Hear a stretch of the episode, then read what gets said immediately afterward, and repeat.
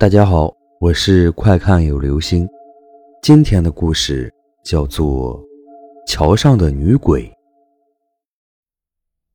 那时候十六岁，主要是平时太能混了，家里让我休学一年，去我父亲那边打工体验生活。我父亲是铁路局的，他的工作是修桥，像九江长江大桥等几个桥，他都有参与。我去父亲那边的时候。他在长沙桥承包了一个桥墩，我去了过后，其实也不能干什么，也就是帮我父亲跑跑腿。到长沙后没几天，就听说江上翻了一艘船，死了三男两女，有一个女的尸体两天了都没有打捞起来。当时工程赶得紧，晚上也有开工的。翻船的第四天晚上，我和父亲一起带了十几个工人去桥上赶工。当时桥还没有合并，要上我们那个桥墩，必须坐船过去。到了桥墩上，大家看见桥墩边上坐了一个穿白衣服的女人，在那儿哭。当时心里还奇怪，那女人是怎么上来的？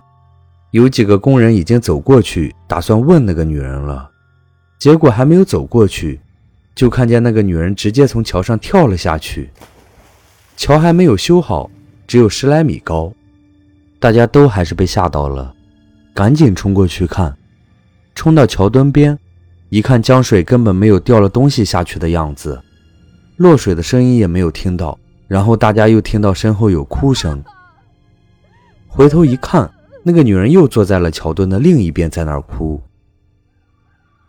接着也不知道谁先大叫了一声“有鬼”，十几个人全都连滚带爬的从桥上跑下来，坐上船就开跑。回到住的地方都不敢落单，全部挤在一间屋子里喝了一晚上的酒。第二天一早，另外一批工人去接班，走之前还有几个跑来笑话我们，不过没到一个小时也全跑了回来。据他们说，刚开始还没事，后来再上螺丝的时候出了问题。桥上用的那种螺丝有成人的大拇指粗，二十厘米长。